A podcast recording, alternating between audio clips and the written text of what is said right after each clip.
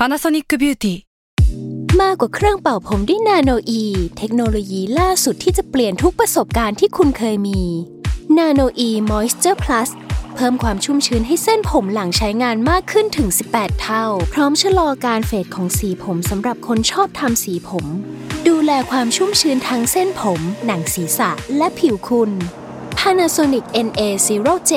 มีเทคโนโลยีนาโนอีที่ care only you s a l m o n PODCAST มัน สด อร่อย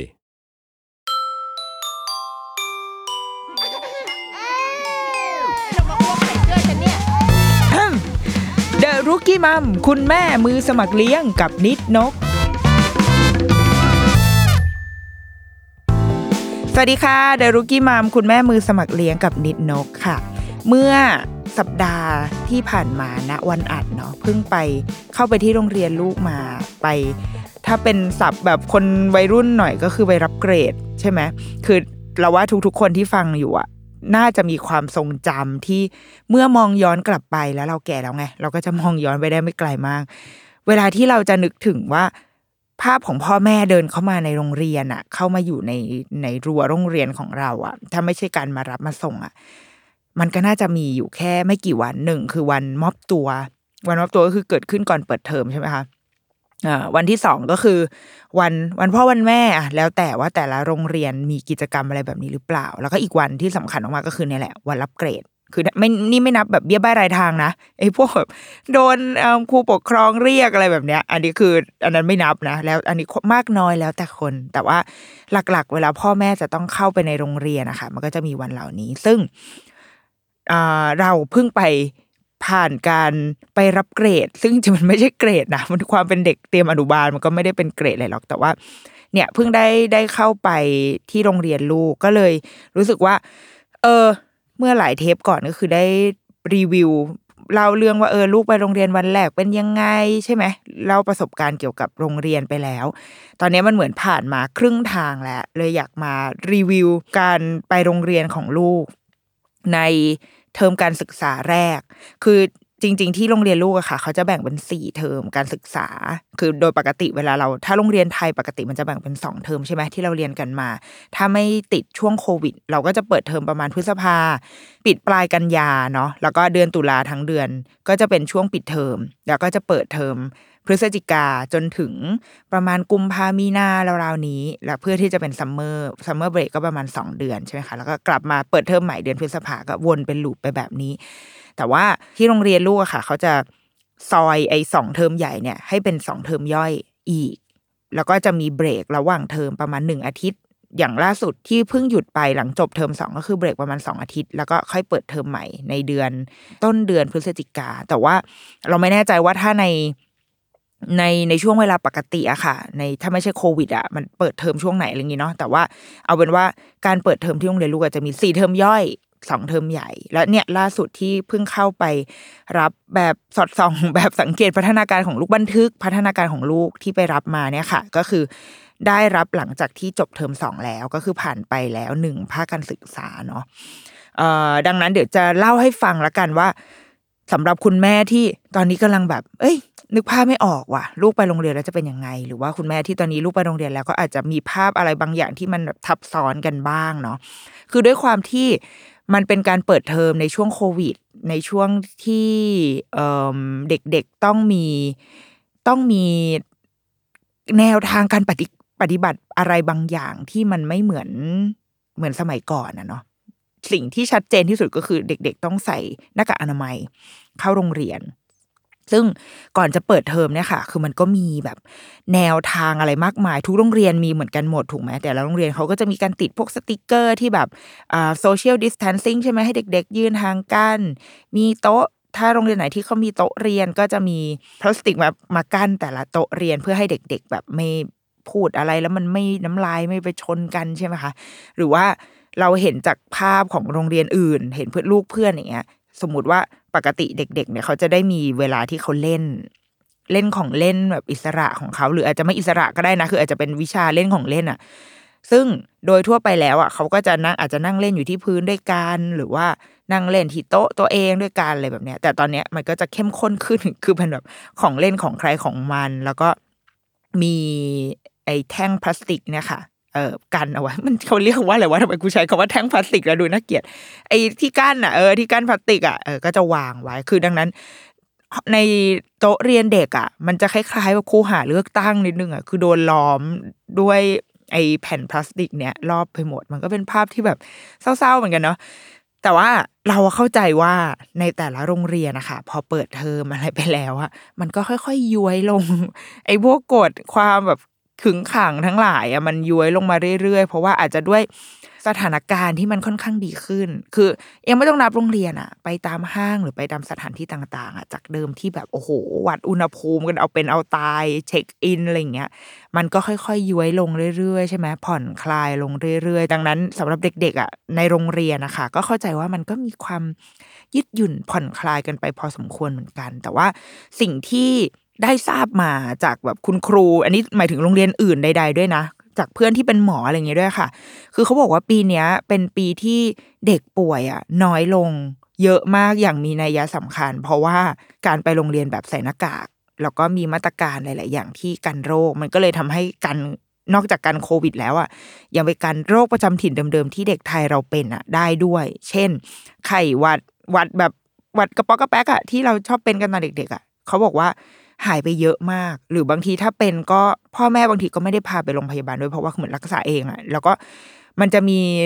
มีมีความเข้มข้น มีความตื่นตัวในในหมู่ผู้ปกครองอะเยอะขึ้นเหมือนกัน คือถ้าสมมติว่าใครป่วยปุ๊บอะระบบการการมอนิเตอร์กันเองในกลุ่มอะไรเงี้ยมันจะแบบเฮ้ยลูกใครป่วยอย่ามาโรงเรียนนะหรือว่าผู้ปกครองคนอย่างนันที่ที่ห้องลูกเราอะค่ะ ถ้าวันไหนที่จะมีคุณแม่คนหนึ่งที่แบบเขาก็จะคอย report ว่าเฮ้ยวันนี้ลูกเขาไม่สบายเพื่อความสบายใจของทุกคน ตอนนี้มีน้ำมูกหนึ่งหยดเองค่ะ แต่ว่าเพื่อความสบายใจก็ขอแบบให้ลูกหยุดไปก่อนอะไรแบบเนี้ย เออ คือมันจะมีความตื่นตัวในเรื่องการรักษาความสะอาดปลอดภัยของโรคอะไรแบบเนี้ยเกิดขึ้นอยู่เนาะ ก็เรียกว่าเป็นเรื่องราวดีๆ ในในช่วงเวลาที่ไม่ค่อยดื้อเท่าไหร่ในแบบช่วงโควิดแบบนี้ ในช่วงในโรงเรียนช่วงเนี้ยค่ะ มันก็จะมีระบบปฏิบัติการอะไรแปลกๆนี่แหละ แต่ว่าโรงเรียนเขาก็จะมีการปรับกิจกรรมบางอย่าง อันนี้พูดในพื้นฐานของโรงเรียนลูกเราเนาะก็จะมีการปรับกิจกรรมบางอย่าง ไปเพื่อให้เข้ากับการที่จะลดความเสี่ยง เออ ที่เด็กจะมาก็ก็แก้กันอะไรเงี้ย เช่น ทุกๆเช้าเนี่ย ปกติเขาจะมีการเวียนเวียน ถ้วยเป็นถ้วยใส่น้ำอะค่ะ เป็นเวียนเขาเรียกว่าการเวียนดอกไม้ เป็นถ้วยกะลาอันนึง แล้วก็มีน้ำใส่ แล้วก็มีดอกไม้วางอยู่ หรือว่ามีของอะไรบางอย่างที่อยู่ในกะลาอันนั้นอะแล้วให้เด็กๆอะส่งต่อกันในช่วงเช้า คือเคยถามคุณครูเขาบอกว่ามันหนึ่งคือมันเป็นการมันเป็นการแบบได้สมาธิ แล้วก็เด็กๆ แต่ละคนเขาก็จะได้แบบมองลงไปในน้ำซึ่งแบบบางทีมันจะเป็นหัวเรื่องที่เขาจะเรียนรู้กันในวันนั้นด้วย เช่น สมมติว่าวันนี้เราจะมาเรียนรู้เรื่องสัตว์ บางทีในน้ำเนาะก็จะมีแบบมีโมเดลสัตว์ต้องอยู่ข้างในอะไรแบบเนี้ยไอกิจกรรมเนี้ยก็หายไป เพราะว่ามันเป็นการเวียนไงมือแต่ละคนนะมันก็ต้องต่อกันต่อกันต่อกันใช่ปะดังนั้นไอสิ่งเนี้ยก็จะหายไป เขาก็ต้องทำอย่างอื่นมาแทน หรืออย่างเช่นในช่วงแรกๆอะค่ะ ไม่มีการเข้าแถวตอนเช้าเลย ตัดออกไปเลย เพราะว่ามันเป็นการชุมนุม มันเป็นการรวมกลุ่มกันของผู้คนมากมาย จริง ๆ อาจจะไม่ใช่หมายถึงเด็ก อาจจะหมายถึงผู้ปกครองที่อยู่นอกรั้วเพราะว่าเมื่อผ่านไปได้ประมาณ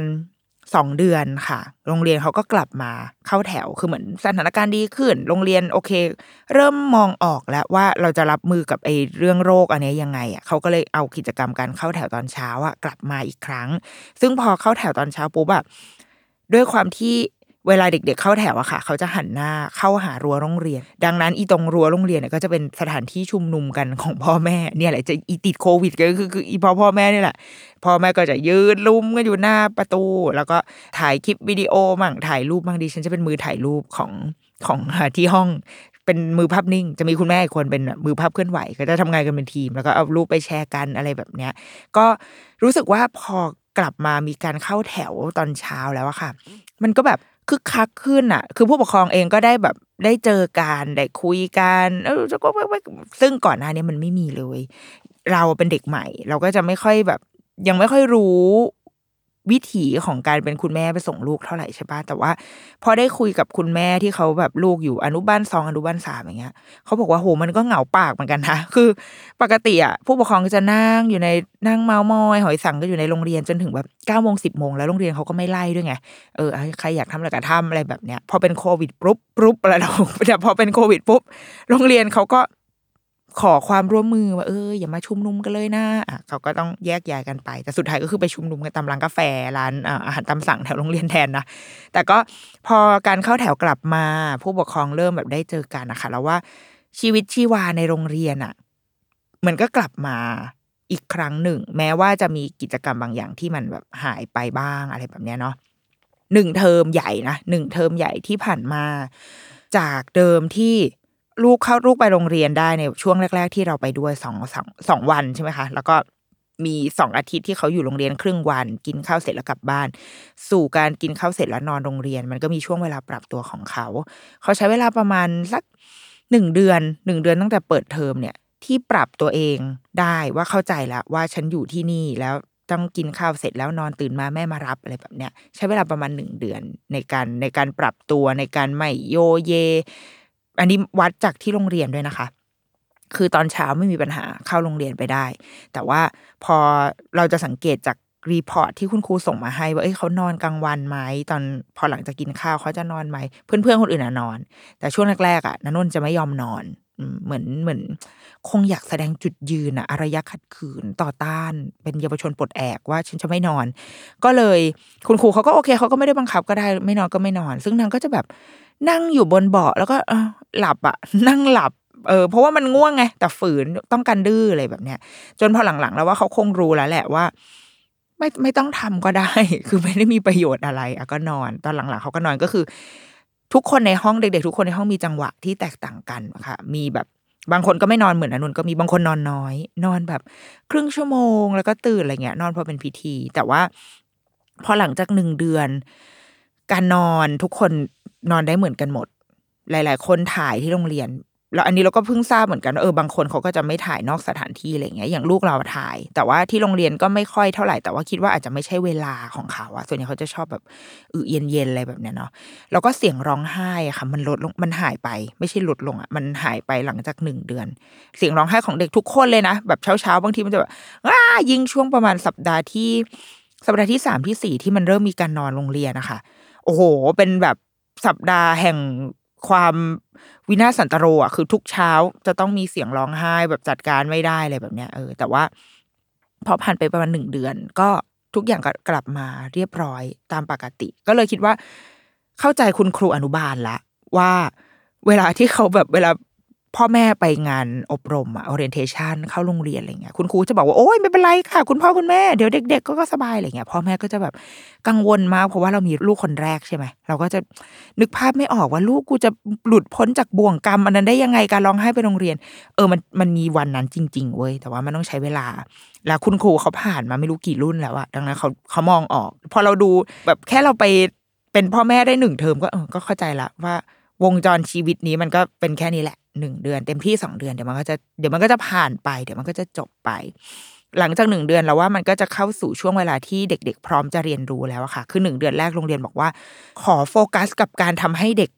แบบรู้สึกว่าที่นี่ปลอดภัยกับเขาก่อน เพราะว่าไปสอนอะไรเขาตอนนี้มันไม่มีประโยชน์เลย ถ้าเกิดเขาเขาไม่รับ ถ้าเขายังไม่คิดว่าที่นี่เป็นที่ปลอดภัย คนที่นี่ไม่ใช่คนที่เขาไว้ใจอะ สอนอะไรไปเขาก็ไม่เอาอยู่แล้ว ดังนั้น เมื่อโรงเรียนกลายเป็นที่ปลอดภัยปุ๊บ ทีนี้การเรียนรู้มันถึงจะค่อยเกิด ซึ่งการเรียนรู้ทั้งหมดอะเราก็จะไม่ค่อยรู้คือด้วยระบบที่โรงเรียนนะคะเขาจะไม่ได้แบบอัปเดตเป็นรายวัน อย่างแต่ก่อนตอนที่ลูกไปเนอร์เซอรี่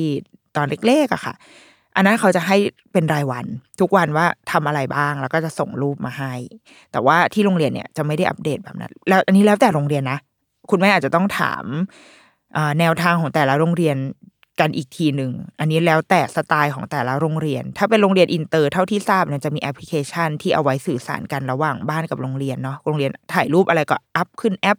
เขียนคำบรรยายอะไรแบบเนี้ย ซึ่งความถี่จะแล้วแต่ ส่วนใหญ่เขาจะให้หนึ่งอาทิตย์หนึ่งอาทิตย์ต่อหนึ่งรีพอร์ตอะไรแบบเนี้ยค่ะ อันนี้แล้วแต่แต่ละโรงเรียน แต่ว่าของโรงเรียนเราคือจะไม่ได้มีการ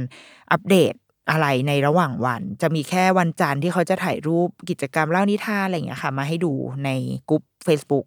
กลุ่มปิดของผู้ปกครอง ส่วนการสื่อสารว่า เอ้ย ลูกเราเป็นยังไงในแต่ละสัปดาห์บ้างอะไรแบบเนี้ย จะใช้วิธีการค่อนข้าง traditional มากคือ เขียนเขียนสมุด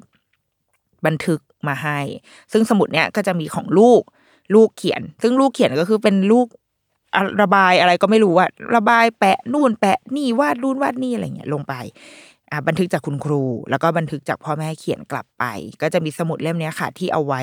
สื่อสารกันระหว่างบ้านกับโรงเรียน นอกนั้นก็จะเป็นอ่าเบี้ยรายทางมีนิดๆหน่อยๆคุณครูก็จะอาจจะไลน์มาอะไรแบบนี้นี่คือวิธีการที่โรงเรียนใช้ดังนั้น เราก็จะไม่ค่อยได้รู้ เรื่องราวที่เกิดขึ้นในโรงเรียนมากเท่าไหร่ ก็คือรู้จากไอ้สมุดรายอาทิตย์แค่นั้น แล้วก็ภาพนิดๆหน่อยๆเออดังนั้นพอ ตอนครึ่งทางตอนปิดเทอมแรกอะค่ะ โรงเรียนเขาจะมีการนัดผู้ปกครองมา มาคุยกันครั้งแรกก่อน เป็นแบบค่อนข้าง informal คือเป็นการคุยด้วยปากว่า เฮ้ย เป็นยังไงบ้างเห็นการเปลี่ยนแปลงอะไร โรงเรียน โรงเรียนตั้งใจทำอะไร ในช่วงเทอมแรกที่ผ่านมานี้เออนั่งคุยแต่ว่ารอบนั้นนะเราไม่ได้ไป เพราะว่าไปเที่ยวไปเที่ยวก็เลยอดเข้า แต่ว่าสุดท้ายก็มาเข้ารอบเก็บตกอะค่ะ แต่ว่ารอบเก็บตกมันก็จะไม่ ไม่ค่อยเข้มข้นเท่ารอบจริงเท่าไหร่เนาะก็ก็มาฟังว่าอ๋อโอเค คุณครูเห็นการเปลี่ยนแปลงในตัวน้องเป็นยังไงอะไรเงี้ยก็ส่วนใหญ่เขาจะค่อนข้างเสริมแรงบวก พูดถึงเด็กในทางที่ดี หรือหรือว่าถ้ามีอะไรที่ต้องปรับปรุงก็คือเป็นการพูดในว่าการปรับปรุงแต่ไม่ใช่แบบ น้องเกเรมากเลยค่ะอย่างเงี้ยจะไม่ค่อยมี เพราะเราเราค่อนข้างเชื่อว่า คุณครูไม่ได้มองว่าเด็กเป็นคนชั่วร้ายมาตั้งแต่กำเนิดอะคือต่อให้เขาอาจจะมีพฤติกรรมบางอย่างที่ เออที่น่าเป็นห่วงนิดหน่อยเออเกเรหรือเปล่าอะไรเงี้ย แต่ว่ามันเกิดจากการทดลองอะ มันไม่ใช่แบบโอ้โห พื้นฐานจิตใจมืดดำมันไม่มันไม่ใช่แบบนั้น ดังนั้น มันจะไม่ใช่การมาคุยกันว่า มีปัญหาต้องแก้อะไรเงี้ยไม่ใช่ แต่ว่ามันคือการการพูดว่าเราเจออะไรบ้างแล้วเราจะช่วยกันแก้ปัญหาได้ยังไง อะไรแบบนั้นมากกว่า ทีเนี้ยรอบล่าสุดที่เพิ่งไปเข้ามาค่ะ อันนี้คือเป็นเป็นรอบใหญ่ละ เป็นการเหมือนประชุมสรุปผลการเรียนรู้ทั้งหมด สองเทอมก็คือหนึ่งเทอมใหญ่ที่ผ่านมาพวกคุณพ่อคุณแม่ ทั้งห้องก็จะมาเข้าแล้วก็คุณครูเขาก็จะใช้วิธีการเปิดสไลด์ที่รวบรวมภาพกิจกรรมต่างๆอะค่ะฉายขึ้นจอแล้วก็คุณครูก็จะเล่าประกอบสไลด์ไปด้วย แล้วก็ตอนสุดท้ายเนี่ย คุณพ่อคุณแม่จะได้เป็นแฟ้มที่เป็น report ทั้งหมดของลูก ภาพที่ลูกทำกิจกรรมคุณครูก็จะแปะใส่ไว้ในแฟ้มเหมือนเป็น port อะ อ่าให้เอากลับบ้านไป เพื่อเอาไปไปเสพว่าลูกฉันเรียนรู้อะไรบ้างพัฒนาอะไรบ้างแล้วก็จะมีreport ที่คุณครูเขียนแบบค่อนข้างจริงจังละจริงจังในที่นี้คือ จริงจังตามหลักวิชาการของเขาอะเออให้เราอ่าน แล้วสุดท้ายเราก็จะต้องเขียนสิ่งที่เราเห็น based on หลักวิชาการเหล่านั้น กลับไปให้โรงเรียน ซึ่งดิฉันยังไม่ได้เขียนเลยนะคะ เดี๋ยวพูดอัดเทปนี้จบแล้วกูต้องไปเขียนแล้วเนี่ย เดี๋ยวจะเล่าในภาพวันนั้น ให้ฟังอ่าภาพการประชุมในวันนั้นนะคะ หลังโฆษณาค่ะ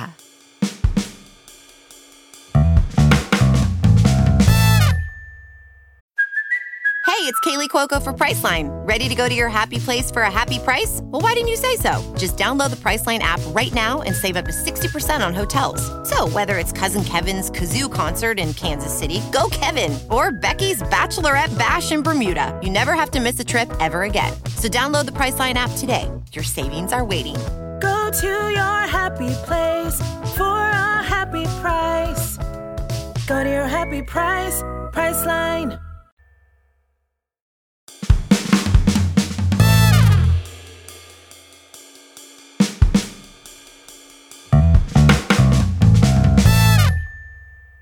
อะกลับมาที่ห้องประชุมที่โรงเรียนนะคะ ผู้ปกครองประมาณแบบ เนื่องจากในห้องลูกจะมีประมาณยี่สิบคน ก็จะมีผู้ปกครองประมาณยี่สิบสามสิบคนอะไรเงี้ยค่ะ ก็ไปนั่งฟังกัน คุณครูก็จะเปิดภาพ ให้ดูไปเรื่อยๆ คือมันก็มันก็เป็นเรื่องตื่นเต้นของเราเหมือนกันอะเพราะว่าก็เป็นครั้งแรกเนาะที่ได้ไปไปดูการเรียนรู้ของลูก แล้วก็เราถึงแม้ว่าจะแบบจะคิดว่าเออก็รู้ พอจะรู้มาบ้างว่าที่นี่สอนอะไรหรือว่าแนวทางการเรียนรู้ของเด็กเป็นยังไง แต่ว่า พอณวันที่ได้เห็นแบบ เห็นมันเกิดขึ้นจริง ๆ กับลูกเราอย่างเป็นระบบอะเออ มันมันก็ตื่นเต้นดี คุณครูก็จะค่อย ๆ ไล่ไปว่า อ่า กิจวัตรทุกอ่าแต่ละแต่ละเวลาช่วงเวลาทำอะไรกันบ้าง และเหตุผลที่อยู่เบื้องหลังกิจกรรมเหล่านั้นอะ คืออะไร เช่น ตอนเช้าอะให้ให้เขาร้องเพลงเบาๆ ขยับร่างกายนิดหน่อยเพื่อให้มันเฟรชอะไรแบบเนี้ย แล้วก็อ่ากิจกรรมการที่โรงเรียนจะมีวิชาหนึ่งที่เรียกว่า คือที่ที่โรงเรียนลูกอะค่ะเขาจะไม่ได้มีตารางสอนที่เป็นวิชาแบบเลขภาษาไทยภาษาอังกฤษอะไรแบบแบบเนี้ยไม่มี แต่ว่ามันเหมือนเป็นตารางกิจวัตรมากกว่า ว่าในแต่ละวันช่วงเวลานี้อ่าช่วงเวลานี้เป็นการสมมติตอนเช้าเป็น circle time เสร็จ เสร็จแล้วก็เป็นการเล่นอิสระด้านนอก เล่นอิสระด้านในอ่ามีช่วงที่เข้าห้อง มีวิชาอยู่จริง ๆอะแค่สองวิชาก็คือ music and movement แล้วก็ sensory integration เดี๋ยวจะเล่าให้ฟังอีกทีเนาะแล้วก็เป็นการกินของเบรก กินของเบรกเสร็จแล้วก็มีกินเที่ยง แล้วก็ทำกิจวัตรแปรงฟันอาบน้ำนอนอะไรแบบเนี้ยคือมันจะไม่ได้มีตารางว่า วันนี้เรียนวิชาอะไรเรียนพละเรียนอะไรแบบเนี้ยไม่มี เออ ไม่ได้ไม่ได้แยกเป็นแบบนั้น ซึ่งเราเคยเห็นโรงเรียนเพื่อนอะโรงเรียนเพื่อนลูกอะเป็น มันจะมีแยกเป็นตารางสอน มันก็แล้วแต่สไตล์เนาะของแต่ละที่ เขาก็จะเล่าให้ฟังค่ะว่า แต่ละกิจกรรมที่ให้เด็ก ๆทำอะทำอะไร และ ถ้าเราดูในมุมผู้ใหญ่อะเวลาพอฟังคุณครูเล่าไปเรื่อยๆอะโหเหมือนลูกไม่ได้ทำอะไรเลยนึกออกไหมคือสิ่งที่เขาเรียนอะมันเหมือนเรียนเรื่องเดิมไปเรื่อยๆอะเออคืออย่างกิจกรรมอย่างไอ sensory integration เนี่ยค่ะ มันคือกิจกรรมที่ ให้เด็กๆได้ใช้ทุกประสาทสัมผัส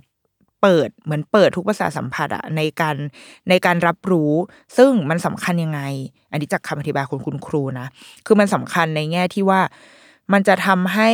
มันจะทำให้เขาไม่ไม่ตื่นกลัวได้ง่าย คือเหมือนถ้าเกิดเขารู้ว่าไอ้พื้นผิวแบบเนี้ย ถึงแม้ว่าไม่เคยเจอมาก่อนก็ตามอะแต่ว่าเขาจะรู้สึก เอ้ย เอาหน่อยวะ ลองก่อน เออ เหมือนเหมือนสบายใจที่จะจะลองมัน ถ้าเขาได้มีประสบการณ์กับการเปิดรับประสาทสัมผัสที่กว้างมากพอ ซึ่งมันจะเป็นพื้นฐานไปสู่แบบอีกหลาย ๆ skill ในอนาคตเมื่อเขาเป็นผู้ใหญ่อะค่ะ คือหนึ่งคืออาจจะไม่ได้กลัวอะไรง่าย ๆ ใช้วิจารณญาณก่อนที่จะทำอะไร เพราะว่าเฮ้ยประเมินตัวเองก่อนว่าเราเราไหวแค่ไหนเราจะเราจะทำได้เท่าไหร่นะ อะไรแบบเนี้ยทั้งหมดเนี้ยมันเป็น skill ที่เมื่อโตขึ้น มันจะได้ถูกใช้ในแบบผู้ใหญ่ แต่ว่าณวันที่เขาเป็นเด็กอะค่ะ เขาก็แค่ เหมือนเดินลุยไฟอะมันจะมีมีหินมีกระดาษอะไรที่มันแบบสักสักเท้า ต้องมุดต้องคลานต้องเดินอะไรแบบเนี้ย แล้วก็เราเคยคุยกับครูก้าครูก้ากรองทองผุนประคอง เป็นคนที่เป็นผู้เชี่ยวชาญด้านแบบปฐมวัยอะไรเงี้ยครูก้าบอกว่าอย่างที่โรงเรียนอะเขาจะเข้าทุกๆเช้าก่อนเข้าโรงเรียนนะคะเขาจะได้ทำไอกิจกรรม SI เนี่ย เช่น เป็นฐานเป็นด่านอะไรง่าย ๆ เดิน ถือโคนที่มีลูกบอลวางอยู่บนโคน แล้วก็ประคองให้โคนอันเนี้ย มันไปโดยที่ลูกบอลไม่กลิ้งตกไปซะก่อน เราก็ถามว่า อันนี้คือทำแล้วได้อะไร ครูก็บอกว่าหนึ่งคือเขาเหมือนตอนเช้าอะค่ะ เวลาเราตื่นมา เราก็แบบว่าจิตหงุดหงิมเนาะคือว่าเอาเห็นนู่นเห็นนี่เปิด Facebook ทำคือมันสติมันยังแบบยังล่องล่องลอยลอยอยู่อะแต่ว่าเมื่อเรามาถึงโรงเรียนปุ๊บ อ้ฐานเนี้ยฐาน SI เนี่ยค่ะ มันจะเป็นตัวตัวดึงกายละเอียดทั้งหมดกายหยาบทั้งหมดของเราอะกลับมารวมกันที่จุดจุดเดียว เพื่อที่จะอ๋อเหมือนเป็นตัวกำหนดว่าอ๋อเรากำลังจะเดินเข้าโรงเรียนแล้วนะเรากำลังมาสู่โหมดที่จะเปิดรับต่อการเรียนรู้แล้วนะเริ่มต้นด้วยฐานง่าย ๆ ตรงเนี้ยก่อนเข้าโรงเรียน เขาก็จะทำอันนี้ไป แล้วก็สิ่งอันหนึงที่ครูพูดก็คือ มันคือการแบบคือเด็กสมัยเนี้ย มันไม่ใช่แค่การเรียนรู้แบบ เรียนรู้ผ่านความจำผ่านนู่นนี่แล้วนะบางทีการเรียนรู้มันเข้าไปในระดับกล้ามเนื้อแล้วเป็น muscle memory แล้วอะค่ะ คือ เราว่ามันก็คือคล้ายๆกับสมมุติว่าเรารู้ว่าเราจะทำอะไร โดยที่กล้ามเนื้อมันไปเองอะเหมือนเราขับรถอะเราขับรถไปนานๆถูกปะขับรถจนแบบจนเราชินไปหมดแล้วอะบางทีเราไม่ต้องคิดแล้วอะแต่ว่ามือเรามันมันไปละมันพาเราไปเอง บางทีสมมติว่าเราจะเลี้ยวขวาอย่างเงี้ย มือเราก็คือตบไฟเลี้ยว โดยที่เราว่าไม่ใช่การสมองยังไม่ทันได้สั่งแต่ว่ามัสเซลมันพาเราไปก่อนอะไรแบบเนี้ยมันคือการเรียนรู้ที่ถ้าเด็กได้รับโอกาส ในการใส่เข้ามันไปมากพอค่ะ มันจะติดอยู่ในเนื้อในตัว แล้วก็เขาจะใช้มันอย่างเป็นธรรมชาติอย่างเป็นอัตโนมัติเลย อันเนี้ยคือเหตุผลที่ว่าทำไมสิ่งที่ลูกเรียนอะ มันเลยไม่ใช่เรื่องอะไรแปลกใหม่ แล้วก็ ตื่นเต้นไปหมดทุกสัปดาห์แบบนั้นเลยอะอืม คือเราเดาว่าด้วยช่วงวัยเขาด้วย คือเขาอยู่ในชั้นเตรียมอนุบาล คือที่โรงเรียนค่อนข้างอะเป๊ะกับเกณฑ์มาก คือแบบแกจะมาข้ามชั้นอะไรเงี้ยไม่ได้ คือหลาย ๆ ที่อะอย่างเด็กเพื่อนลูกเนี่ยค่ะเขาอยู่อนุบาลหนึ่งกันหมดละลูกคุยอยู่เตรียมอนุบาลอยู่เลย เพราะว่าเกณฑ์ไม่ได้ คือ อยู่เกิดหลังตัดเกณฑ์ก็คือจบแกก็ต้องเข้าเตรียม เราเดาว่าด้วยด้วยความเป็นเตรียมอนุบาลด้วย การความรู้สึกมั่นคงทางใจมันเลยสำคัญที่สุด ดังนั้นกิจกรรมต่าง ๆ มันจะต้องเกิดขึ้นซ้ำๆซ้ำๆซ้ำๆแล้วให้เขาค่อย ๆ ได้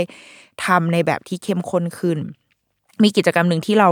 เห็นผลด้วยตัวเองคือเขาจะได้ทำแป้งโด มันดูเป็นเรื่องแบบง่ายมากเลยเนาะการทำแป้งโด แต่ว่า เราพอได้ดูจากในสไลด์อะค่ะ เราก็เลยได้ทราบว่า อ๋อ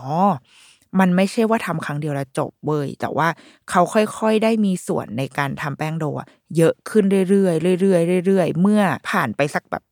หลายครั้งแล้วอะค่ะ คืออย่างสมมติครั้งแรกเนี่ย คุณครูอาจจะยังช่วยทำคุณครูทำให้ดูก่อนพอครั้งที่สองเขาอาจจะได้ช่วยมากขึ้น ครั้งที่สามช่วยมากขึ้นอีก ครั้งที่สี่ สามารถทำได้ด้วยตัวเองเลย โดยรู้ทุกขั้นตอนของมัน เริ่มตั้งแต่แบบไปเก็บดอกอัญชันมา เอามาบี้เอามาบดเพื่อให้เอาสีอะไรแบบนี้คือ เขาสามารถคือมีวันหนึ่งที่ลูกกลับบ้านมา แล้ว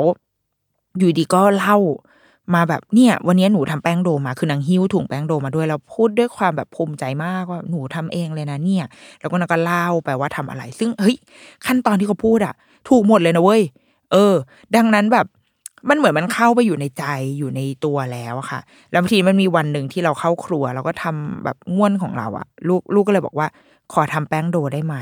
เราอะไม่คิดอะไรมากไปกว่า ได้ มึงทำอะไรก็ได้ที่ไม่มายุ่งกับกูอย่างเงี้ยก็เลยเอาลูกตัดแป้งให้นางถุงหนึ่งแล้วก็เชิญอยากทำแล้วก็ทำเฮ้ยเขาทำแต่ว่าถามว่าตอนจบอะออกมาเป็นแป้งโดไหมไม่นะคือมันมันเป็นแป้งที่ อืม ก็เหนียวเหนียวแต่ว่าไม่ได้สามารถเอามาเล่นต่อได้ แต่คือเขาทำไปด้วยพูดไปด้วยเนี่ยต้องใส่น้ำมันนะต้องใส่น้ำใส่น้ำเสร็จเอาแป้ง ใส่น้ำแล้วเลี้ยวไปเติมแป้ง ใส่แป้งแล้วแข็งไปเติมน้ำแม่ก็เติมไปเติมมาสรุปหมดแป้งไปหนึ่งถุงกับแบบ ครัวเลอะๆแล้วก็แป้งที่ลูกบอกว่ามันคือแป้งโด แต่ว่าสำหรับแม่ก็คือเออ มันก็คือแป้งเปียกน้ำนั่นแหละ เออ แต่ว่าเนี่ยเราเรารู้สึกว่ามันคือผลที่เขาได้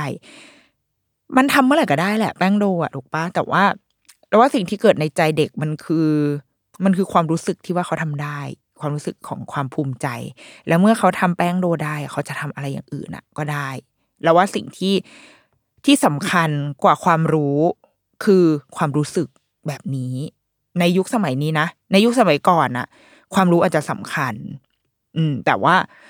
ในยุคสมัยเนี้ย ความรู้สึก อาจจะมาแรงกว่านิดหน่อย ถ้าเมื่อไหร่ก็ตามที่เขารู้สึกว่าเขาทำได้ อะไรบนโลกเนี่ยมันก็ทำได้หมดแหละ วันนี้อยากทำแป้งโดวันพรุ่งนี้จะทำกล้วยบดชีได้ทำบัวลอยได้ทำอะไรได้ เพราะว่าเพราะทำได้หมดไง เพราะว่าหนูทำได้ แล้วว่านี่มันคือความรู้สึกที่ เออ เห็นได้เห็นผลของมันจริง ๆ ว่า จากที่มันเกิดขึ้นที่โรงเรียน แล้วมันกลับมาเกิดขึ้นที่บ้าน มันเปลี่ยนแปลงลูกเราไปยังไง อะไรแบบเนี้ย แล้วก็ที่โรงเรียนเขาก็จะมีการถ่ายคลิป เอาไว้บ้าง คือในเขาจะมีเปิดภาพว่าเออ เด็ก ๆ เล่นกันเป็นยังไง แล้วก็มีคลิปที่บันทึกในแต่ละหัวข้อการเรียนรู้ของเขาอะค่ะ เช่น เรื่องของทักษะทางสังคม ทักษะในการแก้ปัญหาอะไรแบบเนี้ย เด็กๆแสดงออกมันมาในวิธีการแบบไหน เช่น มีคือเด็กๆตอนแรกเข้าไปอะเขาก็ทุกคนมันก็แบบมาแบบ ต่างบ้านใช่ปะทุกคนมีกติกาเป็นของตัวเองหมด แต่พอไปอยู่รวมกันในที่ที่เดียวอะทุกคนมันต้องถือกติการ่วมกันเนาะคุณครูว่าเปิดคลิปอันหนึ่งให้ เป็นคลิปที่คือชิงช้าที่โรงเรียนเนี่ยมันฮิตมาก เพราะว่ามันมีอยู่แค่สองที่นั่ง แต่มีเด็กอยู่ประมาณห้าสิบคน คือแบบมึงต้องมึงต้องแกร่งที่สุดอะมึงถึงจะได้อีชิงช้านี้ไป ทีเนี้ยคุณครูก็บอกว่า แรกๆเด็กๆก็แบบยื้อแย่งเว้ยคือแบบเอ้ยไม่เอาจะเล่นแบบเป็นปัญหาสังคมไป คุณครูก็จะค่อย ๆ บอกว่าเฮ้ยไม่ได้ เราเรามีกติกาของเรานะ ให้เพื่อนเล่นก่อน เราผลัดกันเล่น เราอาจจะนับหนึ่งถึงสิบแล้วก็พอครบสิบไอคนที่เล่นก็ลงมาไอเราก็ขึ้นไปแทนอะไรแบบเนี้ยก็แล้วคุณครูก็เปิดคลิปอันหนึ่งให้ดู ก็เห็นเป็นแบบเป็นเด็กเล่นชิงช้าอยู่ แล้วก็มีลูกเรา แล้วก็เพื่อนอีกประมาณสองสาคน ยืน ยืนรอจะเล่นชิงช้า ไอ้แก๊งยืนเนี่ย แก๊งยืนที่มีลูกเราอยู่ในแก๊งเนี่ยเราก็นับเว้ยหนึ่งสองสามสี่อะก็นับหนึ่งถึงสิบไปปรากฏพอถึงนับถึงสิบไอ้เพื่อนที่ยังเล่นอยู่บนชิงช้า ก็ยังไม่ลง อีฝั่งแก๊งเยาวชนปลดแอกก็เริ่มแบบ ลงได้แล้ว ลงได้แล้ว ลงได้แล้ว แล้วก็พูดขึ้นมาพร้อมกันอะเป็นการแบบใช้เป็นม็อบเป็นม็อบย่อยๆ เกิดขึ้นในโรงเรียนก็แบบใช้แบบลงว่าลงว่าอย่างเงี้ยแต่ว่าเป็นการพูดแบบตลกนะ คือมันเหมือนพอคนหนึ่งพูดไอ้คนอื่นก็พูดด้วย แล้วก็กระโดดยิ้มยิ้มยิ้มแบบหัวล้อหัวล้อกันอะคือเหมือนเหมือนกลายเป็นเรื่องสนุก จนสักพักหนึ่งไอ้คนที่อยู่บนชิงช้าก็ลง แล้วก็ไอ้แก๊งเนี้ยก็ขึ้นไปแทน ส่วน ไอ้คนที่เป็นแก๊งเยาวชนปลดแอกเนี่ย ก็มีคนหนึ่งที่แบบก็เดินออกไปก็ไม่เล่นแล้ว เออเพราะว่า เหมือนคงฟินแล้วอะฟินกับการได้มาเปล่งเสียง เราก็ไม่ได้อยากเล่นชิงช้าละสนุกแล้วก็เดินออกไปเลยเออไอ้ลูกเราก็นางก็ไปเล่นชิงช้าต่อ คุณครูบอกว่า สิ่งที่เราเห็นก็คือสุดท้ายแล้วเขาจะจัดการกันเองได้ เราแค่อาจจะช่วยเขาในช่วงแรก ๆ วันแรก ๆ ที่เขายังไม่รู้กติกาที่ต้องถือร่วมกัน เราก็ช่วยบอกเขาก่อนไกด์เขาก่อนว่า เออมันมีวิธีการที่เราจัดการแบบนี้ได้นะ ถ้าเรารู้สึกว่าเราเล่นอย่างอื่นได้เราก็ไปเล่นอย่างอื่นก่อนก็ได้ แต่ว่าถ้าอยากเล่นชิงช้าก็รอ รอแล้วก็อาจจะตกลงกับเพื่อนว่าเรานับหนึ่งถึงสิบนะ ถ้าเรานับเสร็จเธอลงเราขึ้นนะเออคุณครูก็ไกด์ให้ แต่ว่าอย่างในคลิปที่คุณครูแอบถ่ายอันนั้นอะ คือเด็กๆเขาจัดการของเขาเองหมดเลย แล้วก็ทุกคนก็ไม่ได้ร้องไห้โยเยอะไรทุกคนก็ได้ในสิ่งที่ทุกเองต้องการจริง ๆ อะไรแบบเนี้ยแล้วว่ามันก็เป็นเป็นภาพที่น่ารักดี หรือว่ามีอีกคลิปหนึ่งเป็นแบบเป็นมุมเล่นบทบาทสมมติของเขา คือที่ห้องเขาจะมีมุมโรเพลย์อันเนี้ยค่ะ อยู่ชั้นล่างจะเป็นครัวชั้นบนจะเป็นห้องเหมือนแบบห้องชนีห้องชนีหน่อยๆอะเป็นแบบมีโต๊ะ แต่งหน้ามีเตารีด มีเตียง มีน้องให้ให้รออ่าน้องแบบเบบีอะให้ให้สมมุติว่าตัวเองเป็นพี่หรือเป็นแม่อะไรแบบเนี้ยเออคือในห้องเรียนลูกอะมันจะเป็นเป็นดูเพล็กซ์มีชั้นสองให้ขึ้นไปด้วยไฮโซนิดนึง เป็นห้องเดียวในในฝั่งเตรียมอนุบาลที่มีสองชั้น เด็กๆก็จะชอบไปอยู่ตรงนั้นมาก คุณครูก็ถ่ายคลิปมา เขาก็เล่นแบบฉีดยาเป็นคุณหมออะไรกันอย่างเงี้ยค่ะ แล้วก็เพื่อนลูกอะเขาก็กำลังจะฉีดยาให้น้องตุ๊กตา อีลูกเราก็แบบว่า เอ้ย ไปฉีดน้องทำไม นี่มาฉีดสะดือเราแทนสิแล้วก็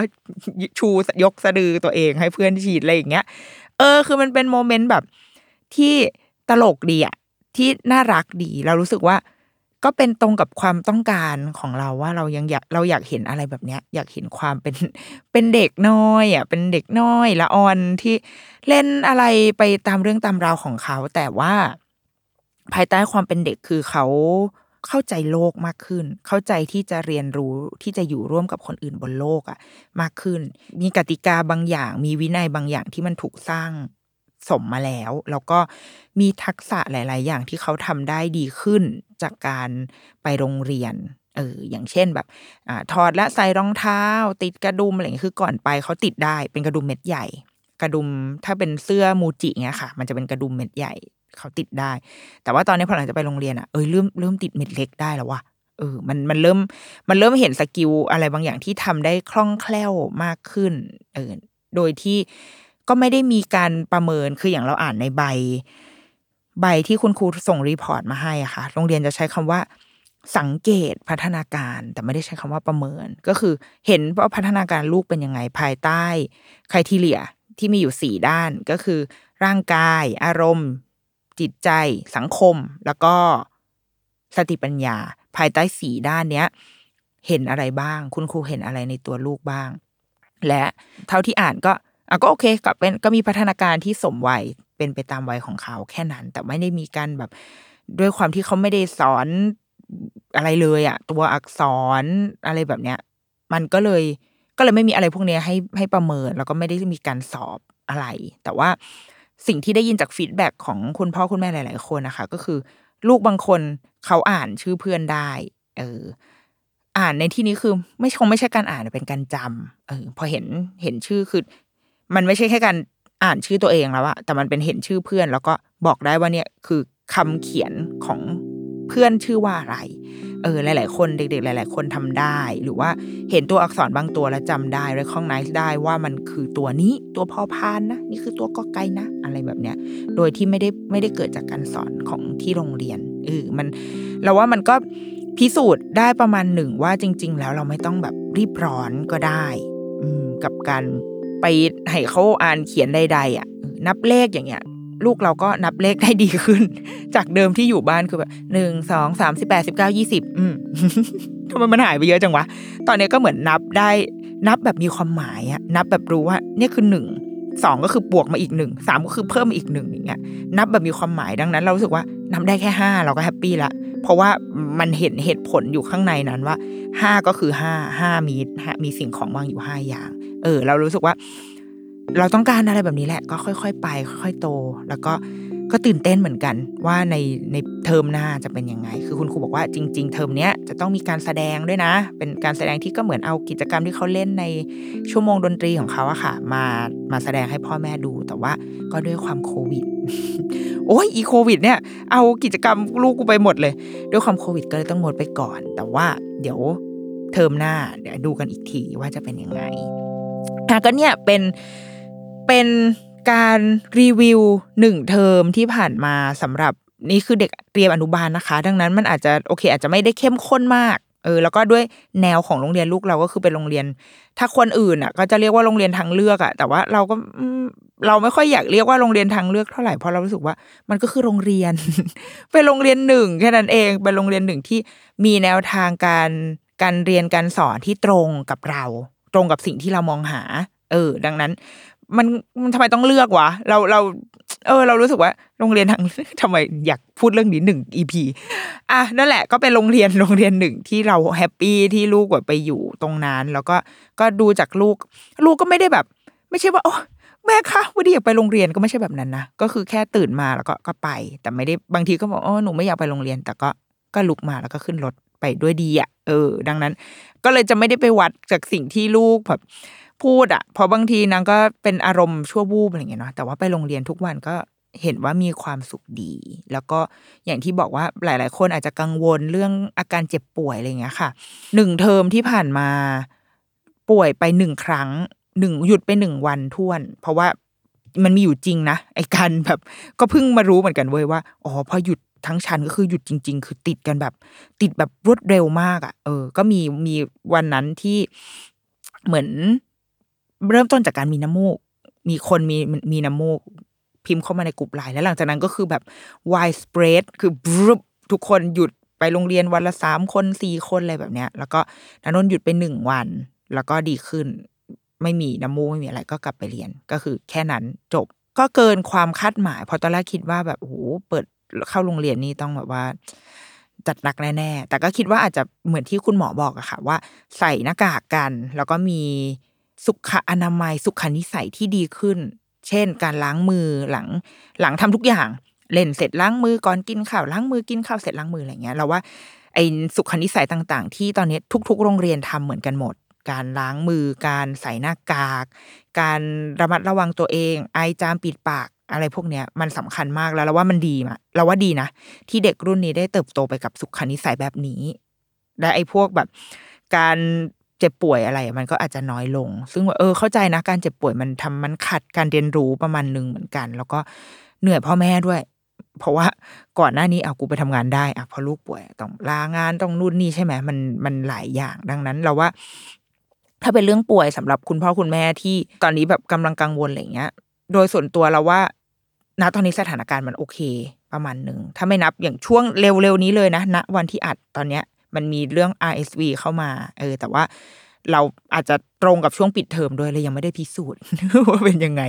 ก็เดี๋ยวรอดูแล้วกันนะคะ แต่ว่าอันนี้แหละเป็นหนึ่งเทอมการศึกษาของลูกที่มาเล่าให้ฟังละกัน แล้วก็ถ้าเกิดของใครเป็นยังไงนะคะ แวะมาแลกเปลี่ยนกันได้ อยากรู้เหมือนกันว่าแบบเออเด็ก ๆ โรงเรียนอื่น หรือว่าเด็ก ๆ ชั้นอื่น เมื่อเขาโตขึ้นไปแล้ว สิ่งที่เขาใช้เวลาในโรงเรียนมันจะเป็นยังไงหน้าตาเป็นแบบไหนก็แวะมาแลกเปลี่ยน แลกเปลี่ยนเรียนรู้เหรอใช้คำแบบนี้เหรอแวะมาแลกเปลี่ยนกันได้นะคะ พบกันสัปดาห์หน้ากับรูกี้มัมคุณแม่มือสมัครเลี้ยงสวัสดีค่ะ